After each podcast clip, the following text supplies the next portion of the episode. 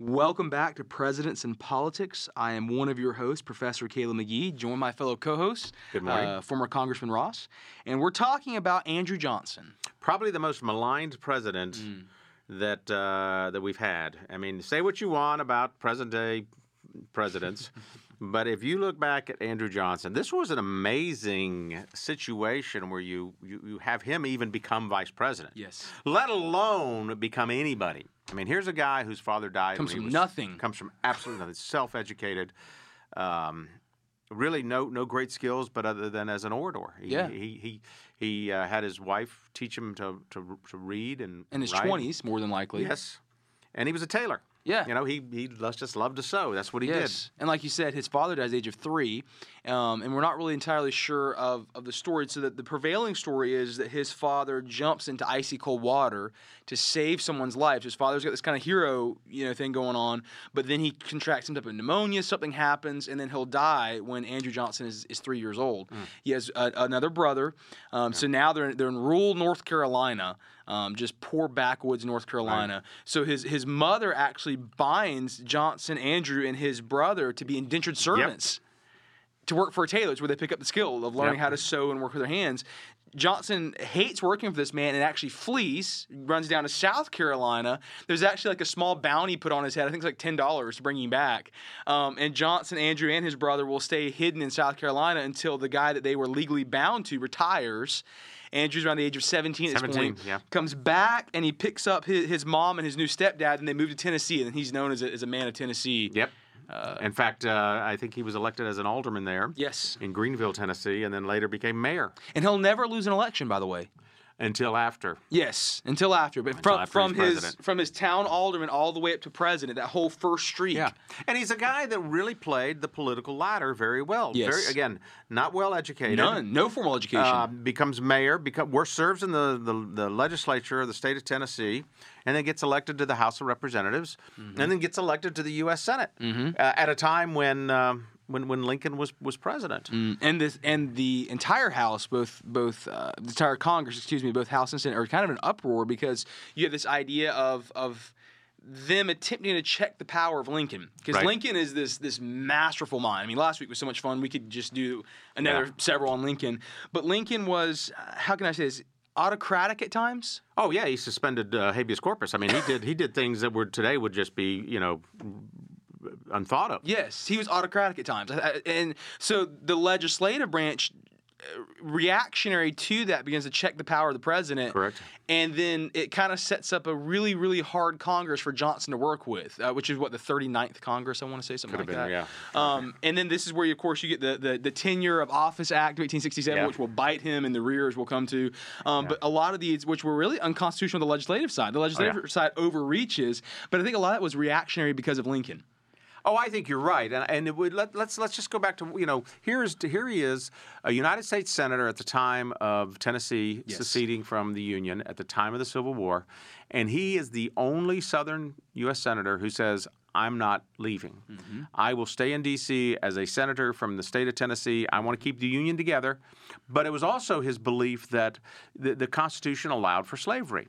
Yes. And he was also known to be a constitutionalist. I think Harry Truman said nobody knew the Constitution better than him, which really surprises me because there's nothing in the Constitution that would either condone or otherwise support slavery. And he's completely untrained and doesn't learn how to read until he's in his twenties exactly. with no law experience. So exactly. Truman was uh, uh, yeah. overreaching on that one. I think you're absolutely right. But so, but but he because of his his uh, loyalty to the Union as a Southern Democrat, uh, Lincoln makes him the territorial governor. Yes. Or the military governor. The military, military governor, governor, governor of Tennessee. Which he, he, he goes from zero military experience, like none, and I believe his rank is like brigadier general. Yeah. As, as a military... So, it, it's you amazing. You talk about skipping some ranks. Yes. You go from zero military experience, now you're a brigadier general and a military commander over the state of Tennessee. Yes. So he resigns his Senate uh, seat. And it's interesting because in the in the in the uh, re-election of Abraham Lincoln, Abraham Lincoln, you know, they choose a Democrat mm-hmm. because he's a war Democrat, mm-hmm. and therefore we want to broaden the ticket. Mm-hmm. We want to show that balancing the ticket. Yes. So he comes in, and and and uh, of course Lincoln overwhelmingly beats McClellan mm-hmm. uh, for for re-election. And then there's this suggestion that, that, that Andrew Johnson was a drunk because when he was giving his inaugural speech in order to address a typhoid fever that he apparently had, he imbibed too much Several whiskey. several shots of whiskey before yes, going and, to Senate floor. And he embarrassed himself and others, mm-hmm. slurring his words, and mm-hmm. and, uh, and therefore he got the label of being a drunkard. So he didn't start out too well, and yeah. then five weeks later he becomes president of the yes. United States, which is just amazing. That I mean... I don't think he was ready for that role under any circumstance. No, absolutely not. I think that he enjoyed the political process. Mm. I think that it was the authority that he didn't want to have, but all of a sudden he's thrust mm. with that authority, and he's dealing with a very Republican Congress. And they think at first that, oh, he's going to support what Lincoln had been doing, and, mm-hmm. and, and everything's going to be fine. Uh, and he kind of does support what Lincoln, you know, he, he wants to give reconciliation to the South. Um, but then he starts his battles with the Republican Congress. Yes. And, um, you know, the, he he uh, he vetoes the, what was it, the Freedmen, Freedmen'sboro? Mm-hmm. He, he, yes. he vetoes the... Uh, Which uh, was to give every freed slave forty acres, a mule, yeah. and seed, basically. So it was, in a way... offering this idea of, of back pay, uh, of restitution. Yeah, reparations, essentially. Reparations. But it was, that would have been done correctly at, at the right time yeah. for the right individuals, of saying, okay, you've worked for, for literally nothing, you are enslaved, let's give you land, and that could be generational. And had that been done correctly at that time period, I think it would have addressed a lot of the issues we see today. Some of the more radical things, what is uh, San Francisco, of some of the reparations that are being offered in San Francisco yeah. that are that are just very, very, very, very, very far left. Um, but some of that is reactionary to that. I mean, had had this been taken care of and nipped in the bud, and every slave that was free Correct. was given land and, and and livestock and seed, to say, okay, we're going to make things right, and now this is your generational land, you can pass down to the next generations. All of the issues we're dealing with today, I don't think would have been on the table. I, I agree. And in, and, and in his leniency to the Southerners, uh, I think he was, he and in fighting the, um, the, the the Congress, not only did he veto that, he vetoed the Civil Rights Act. Yes. He uh, he did not believe in suffrage for blacks. No, uh, which was really amazing. And and and, in the, and you know. Uh, they were they were, had these black codes uh, mm-hmm. and, the, and the the Jim Crow laws yeah, basically. They basically, known yeah. As. And and there was one I, I think it was in Mississippi. I think it was in several states as well, where if, if they did if if a, if a Negro did not have a job, they were deemed to be a vagrant, mm-hmm. and could be fined up to one hundred fifty dollars. That if they couldn't pay, they could be imprisoned until mm-hmm. such time they worked off that debt, which is essentially re-legalizing just, slavery. Exactly, is and, all that and was. This, and and and because of that allow because of his lack of cooperation. Operation, or at least consensus building with Congress, it delayed an effective reconstruction yes. and, and a transition to where we would have avoided probably a lot more. And in fact, if it wasn't for the Fourteenth Amendment, which he, uh, you know, objected to... Yes, he did. Uh, we, we probably would have had an even worse situation. I, I believe that because of his... Can we use the term ignorance in the way that he yeah. handled this in the South? He then gave rise, because of his leniency, to parties like the K K K, which were terrorist organizations. Yes, which domestic were, terrorism. They were domestic terrorism. It still is. It's domestic terrorism. And these individuals were left over as, as officers and soldiers from the Confederacy, and now they begin disguising themselves and carrying out guerrilla justice uh, upon these, these freed slaves. And, and one of the reasons he, that he did not want black suffrage, um, there's only thirty million people in the country, and I have four million freed slaves. So he was terrified of having these four million freed black individuals who are going to vote Republican, and, and he realizes from his his background as a Democratic candidate that he was basically... a Jacksonian Democrat. Yes. I mean, that's basically where you got to start. And he feels that the Democrats will never have a chance to win ever again, because you just picked up, four, what is that, like twelve percent? You picked up yeah. a twelve percent voting rate is for them. So this is one of the reasons why the South does everything they can with poll tax, Jim Crow laws. Let's keep these individuals from voting, because they're going to vote our, our, our entire organization, the Democratic Party, our caucus, out of extinction. We'll yep. go the way of the Whigs and the, the Free Soil and the anti-Masonic and yeah, whatever right, other party that died out. They are afraid the Democratic Party will die out because of this. And, and and you see what ensues thereafter. And then, of course, uh, when he when he gets upset, what was it, eighteen sixty-six, he gets upset at Congress, so he goes and makes his his, his pitch of, of stump speeches, rabble-rousing, against uh, the Republican Congress. Yes. I think he calls it the, the, the swing around the circle. Yes. And as a result of that, it becomes an embarrassment to him, mm-hmm. and the, the, the they get a, a two-thirds majority. The Republicans get a two-thirds majority in Congress, so they've got a solid control on him, and now retribution shall ensue. And sell and shoe. Almost impeaching because of it, and too. They do, and they under, as yes. you said, the Tenure of Office Act. Yes, yes. Which you know, the Tenure of Office Act basically said that the the the Senate, because they on the um, on the recommendation of the president and the advice and consent of the Senate appoints these cabinet positions, that the Senate has to approve any removal of officers. That's right. And I think it was Secretary of State Stanton, mm-hmm. Edward that, Stanton, yeah, that didn't get along. Secretary with of War, the, Secretary of War, Secretary of War, Edward Stanton. Who didn't get along with um, uh, with Johnson. So Johnson removes him in violation mm-hmm. of the Tenure of Office Act, and they say, ah, there's a violation. Mm-hmm. We are going after you. And they give him, you know, eleven uh, counts of impeachment, mm-hmm. and th- thus begins the first impeachment in the United States. Yeah, and they replace uh, Johnson is, is, is, is clever. He's not educated at all, but he's clever. He's very keen.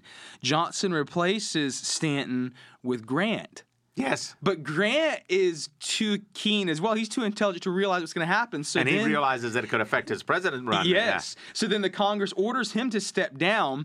So what he does is he doesn't want to necessarily give, like, the keys to the office over to his successor, or so he goes to the, the to the War Office and basically lays him on the desk and just leaves without telling Johnson. So Andrew Johnson now feels like he's been stabbed in the back by Grant. Grant doesn't even like Johnson.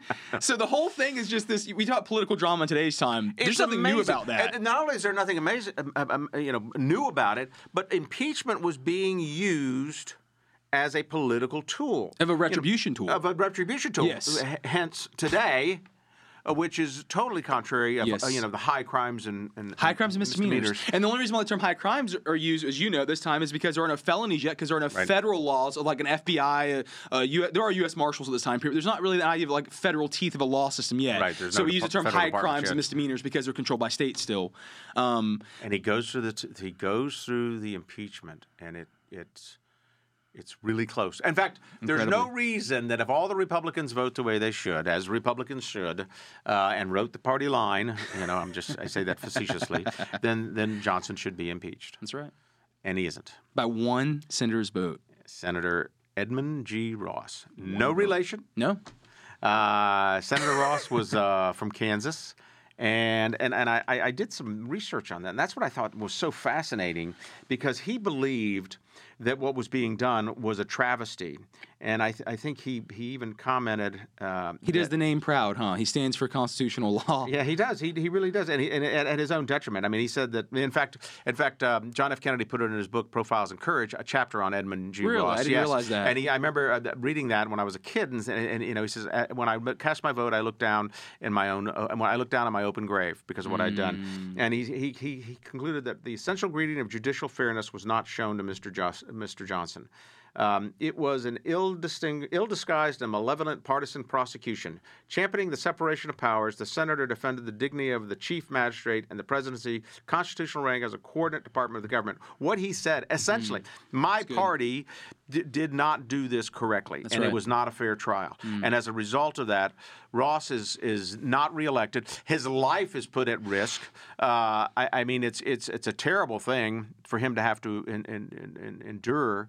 But it's it's not unlike today. Mm. You know, here's somebody who absolutely believed in the Constitution, in the rule of law, and was willing to go against his own party and put his own livelihood and life on the law That's on right. the line for what was right. to do what was Simply right. Simply what was right. And and the, the, the irony of this is that ultimately the Supreme Court, several years later, overturns the Tenure of Office Act, which of course supports Uh, Johnson, mm-hmm. uh, and, and, and, and, and that was the basis for the impeachment. Mm-hmm.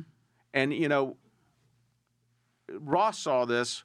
Johnson was was a victim of it, but we ultimately heal over it. Yes. And and, and it isn't until nearly over one hundred years later that we see impeachment used as a political tool. And that is unfortunately, correct. It will probably be in every presidential term hereafter used as a political tool. Which is just honestly sickening, and it takes away from the original framers' intent. The original framers' intent of impeachment was solely to prevent tyranny. Correct. here these founding fathers are coming from a system in the seventeen hundreds where every old European empire is ruled by a king, by a monarch, by a czar, by whatever term you want to use. And America was supposed to be different. We are a democratic republic, and even more republic leaning than democratic at that time period. So we're going to stay away from this. So the impeachment process was given to the legislative branch to keep a King George the third from rising again. Absolutely. That was the only reason. It was never to be political retribution. It was never to make headlines. It was never to tarnish a presidency. It was solely to prevent a, t a tyrant from raising to power. Now, for those of our listeners who don't realize this, um, impeachment is, is a two-step process. Correct. And, of course, I mean, you, you, you've been in the, the, the House. You understand this. The House impeaches, and then the Senate has to convict. Yeah. The Senate has to convict with a supermajority, two-thirds majority. So we've had three presidents who have been impeached. Trump was impeached twice. He's the only president who's been impeached twice. However, we've never had a president who was convicted by the Senate. That's Correct. Never taken place. Johnson is the closest president to ever be convicted with one vote. One vote, and we would have seen the process not only impeach, but then also convict. Uh, the three presidents who have been impeached, of course, are Johnson, Clinton, and then Trump, Trump. who's been impeached twice. Everyone always thinks Nixon was, but Nixon no, was smart enough to resign. Resign beforehand, yeah, because he knew everybody was coming after him. The handwriting was on the wall. Yeah. So not only did the House, not only would the House have impeached him, written up the articles of impeachment, but the Senate would have convicted and him. And there were crimes here. And there were crimes. One, yeah. I mean, Chuck Colson was the fall guy, right? Yeah, you're um, right. And Haldeman and all those. Yes, uh, yes. Uh, but when you look back at Johnson and you think, you know, here's a guy that, that probably created his own mess, who mm. probably didn't have any close advisors. Um, again, like I said, probably wasn't prepared for this and really didn't want the authority. No. And, and, and I wouldn't say abused it. He just probably didn't use it correctly. Agreed. But then uh, after he's out of office, you know, of course he's not renominated, um, he continues to try to stay in politics. Which goes disastrously. It does. It, it, it does. I mean, here's a guy who, you know, then runs for Congress and loses, and he then runs for the U S Senate. Well, he runs for the U S Senate and loses, and Congress and loses, and then finally gets elected to the U S Senate, and then a few months later dies. And, and, and you know, you just look back at the poor guy. His wife had tuberculosis mm-hmm. and, and could not be a first lady. What, what do they call it? Um, slow-moving consumption yeah, or yeah. something? Basically, it was like a, almost like a C O P D where it just like slowly kind of zapped the strength yes. out of you. She only comes in public for two events. It, uh, one was the uh, the coronation of some queen from one of the S South Pacific Islands came to the White House, and one for Andrew Johnson's public birthday. And out of his entire tenure, there's only two public events she ever comes to. That's amazing. She's basically secluded besides that. Wow. And you just wonder if he was, you know, uh, I don't know what his religious ties were. I think he was attended Methodist uh, church. He was all over the place religiously. Yeah. So I don't know, honestly. I think he's one of the few presidents who never officially joined a den denomination. So I, I've read a lot on this about his faith. There, there's just there's not a lot there. Uh, he said that he he his his wife is devoutly Methodist. That's why she he would attend Methodist. Um, he liked the Baptist polity because the Baptists have something called the local autonomy of the church. It means that the, each church gets to make up their own mind. They're not over. They're not under anyone. So he loved that. But at this time period, eighteen hundreds, you typically would buy or like lease a pew if in Protestant churches. Like that's just the reason why D C did this for years. Yeah. That you would buy your pew, you'd lease your pew. Yeah. He hated that. The Catholic churches did not allow that under the papal creeds. First come, first serve. If you were poor, you could still sit on the front row. So actually, Johnson loves the the democratic spirit of the Catholic Church. Of the Catholic Church, and of course, it's very anti-Catholic at this time period. Like people oh, yes. hate Catholicism. I mean, uh, of course, Kennedy will be the first Catholic president almost a hundred years later. Yep. But you actually have um, Johnson. Johnson takes up for Catholic uh, candidates quite a bit, which maybe that's another nail in his coffin. Maybe yeah. that's the reason why he's hated.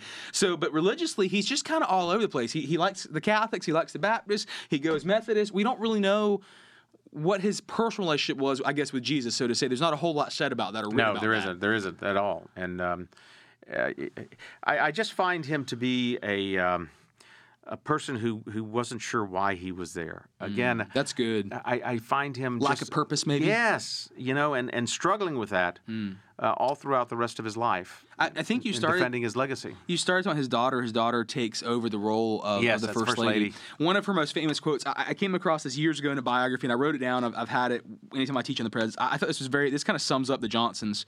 We are plain people from the mountains of Tennessee, called here for a short time by national calamity. Mm. Plain mm. people from the mountains of Tennessee. And, and that really summarizes the life of Andrew Johnson. He was he's not a scholar. No. He's not a, a military tactician. He's not an athlete. He's not he's not really much of anything. He's just this average guy who liked to sew. Yeah, exactly. He did like to sew. And he was a guy's guy. He was a commoner. From he, every, in fact, he was proud of being a commoner. The reason he supported uh, staying, uh, you know, the reason he was he supported the Union against the secession is that it wasn't about slavery. It was about those rich elitists mm. that, that were in the South. And and he wasn't amongst them. Drain the swamp. Yeah, drain the swamp. Type drain, thing, yeah. drain the swamp. And as it's it's a populist, you know, uh, it is a populist ideal, which is interesting. How um, populist candidates historically at the beginning were Republican. Well, we'll take that back. Populist candidates at the very beginning were Democrat with Jackson. They kind of transitioned to be Republican. They kind of transitioned back to be Democrat. And I think we're almost seeing the surge of the populist candidate going back to the Republican Party, maybe oh, to an extent. Oh yes. So it's funny how the idea of the populist candidate of representing the backwoods everyday man, it swung to different parties throughout American history. Yes. And I feel like we're kind of seeing it swing back to the Republican Party, maybe in, in, in a really large way oh, in I today's so. time. And I think as a result of the twenty sixteen election, like, I think that's where you brought mm. that back the, the, the populism to the Republican Party that they haven't seen in a very long time. Mm-hmm. And I think it persists again today. Uh, does it make good politics? Well, you know, we shall see. Uh, Agreed. So you talked a lot about him in the Civil War, who was a military governor. One of his famous quotes when he was the military governor was, "I am no military man, but any man who retreats, I will personally shoot." Now, here's where it gets really dark, though, and I know you're probably familiar with this, in, in his time as the uh, military governor of Tennessee when Lincoln is still president, so we're backing up here. Um, Johnson, as you said, is pro-slavery, although he's pro-union, so he's yeah. weird, that's the weird thing. Dude. Yeah, that's why you can't reconcile this. No, he, he is a, uh, what was it that Reagan talked to Russians, they're a, uh, a riddle wrapped in an enigma? That's, yeah. that's Johnson, right? Um, Johnson... actually will keep Lincoln from giving the power of the Emancipation Proclamation over Tennessee. Tennessee is exempt from the Emancipation Proclamation. Yes. And it's one of the few states it is because it was a southern state, it did succeed, but it was recaptured so soon, and now it's under Union control that actually Johnson talks Lincoln into not allowing the Emancipation Proclamation to cover yeah. Tennessee, and then many slaves in Tennessee are, are, the government pays their owners to use them to do Union work. Isn't that amazing? Which, you talk about sick, here you're, say you're fighting it, for Yeah, for the freedman, no, yes. There's right? no principle. No, you're fighting to free individuals, and then you're using slaves to push forward your cause to free the individuals that you have enslaved to push your cause. Yeah. It, it is complete corruption all the way around. Absolutely. And you, and you see Johnson already that, that he can't reconcile his, his principles, right? Which is what you've talked about. Right. So pro-union, pro-slavery, and they don't fit at all. No. They didn't fit in his presidency. They didn't fit in his governorship but, but it either. accomplished his, his, his, you know... purpose of the day, you know? I often wonder to look at Johnson, was he just a survivalist? Was he just that poor kid still who's just, did he pick the Union side just because he thought they were going to win? Yeah, probably so. You know, and but, but then again, he's he's against he, he's he, he's he's he's against the Fourteenth Amendment. Mm-hmm. He's against the Fifteenth Amendment, which gives suffrage mm-hmm. to everybody. Yes, imagine you know, that. Yeah, uh, except for women, of course. You know, I mean, that will happen until nineteen twenty, right? Yeah, yeah. yeah, but we'll get to that. Uh, but but you just can't reconcile this stuff. I mean, how can you be all the way over here one time and all the way over here mm. the other time, and the two just conflict each other? Yes, and you kind of tick off everybody in the process. Yes. By the end, the Democrats don't like him, the Republicans don't like. Like nobody likes him by the end. No, that's the problem when you ride the fence. Absolutely. Absolutely. You can't make everybody happy. No. You got to pick one side and stay with it. Yes. And ride that horse. Stay with the girl you went to the dance with. Exactly. And um, Johnson didn't know how to do that. No. Now, the one shining, I, can we use the word term shining on anything Johnson did, was he buys Alaska. Yeah, it's under, under his Seward. presidency. Yeah, yeah. Under, under uh, which is interesting. So it's eighteen sixty-seven. Uh, he buys it from Russia. Russia, of course, has been tied up in the Crimean War. They've lost a ridiculous amount of money. So Russia sends surveyors to, to check out Alaska, and they come up with a price of ten million dollars is what the Russians say it's worth, which is just, I mean, what is that, a beach house in Florida now, right? Exactly. I mean, but they want to sell the whole. Now, America, because we're horse traders by nature, we talk them down to seven point two million dollars. And we buy Alaska for we, we even like less than two cents an acre. I don't know what it even breaks Gosh. down to, but I mean, can you can you imagine? But no. seven point two million dollars we buy all of Alaska. Now, um, there was a lot of talk of Britain buying Alaska because Britain already owns Canada at this time right. period. But Russia it doesn't like Britain at all, and surprisingly enough, Russia was good allies with us at this time period. Which can you imagine? Russia wanted to be allies with us, mm-hmm. but that's not in today's world. No, no, no, not, not at all. So they sell us Alaska for for seven point two million dollars. Now. They call this Seward's Folly. Yeah. They call it Johnson's Icebox. Yep, yep. And then gold's discovered. Yep. And then later, oil's Up discovered. Up in the Yukon, yep. yes. And all and, of a sudden, you know, it's oh, the fifty-ninth state. Yeah, it's a brilliant idea, right? And I thought a lot about this, and I thought about... forty-ninth state. forty-ninth state. Yep, and then I'm I thought sorry. a lot about um, Trump's desire to buy Greenland. Yes. When he was in office, and, and no matter what you think about Trump, I mean, he is a unique individual. that was actually a really smart move. It, had he been able to purchase Greenland, the resources and the shipping lanes and the strategic layout was actually quite brilliant. And he was mocked for this. And it just, I see the parallels of when Johnson bought Alaska, he was mocked for it. And then later the wisdom came out. Trump wants to buy Greenland and he's yeah. mocked for this. But I think, you know, had he bought it, had he been able to pull that off with Denmark, which Denmark didn't want to sell it, had he been able to pull that off, you know, fifty, sixty years from now, it would have been like, hey, we own the largest island. Yes. In North America, in the Western Hemisphere, yes. right?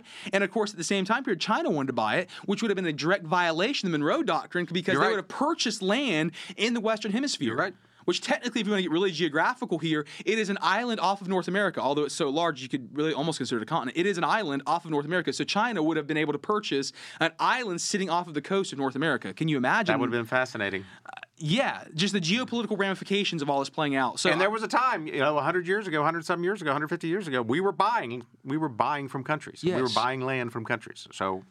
If if you were the if, here, here's a hypothetical question from your time in, in Congress. If you were the executive branch, if you were president, you had cash, countries were selling. What would be your ideal location to buy, just globally? What would what would hmm. you think would help America the most? Hmm. I would want to buy that hmm. location. Hmm. Hmm. Hmm. That's a good question. That's a very very good question. That's hard to say because we need to have something in the South China Sea. I agree with you there. Uh, you know, and, and and whether you know that be.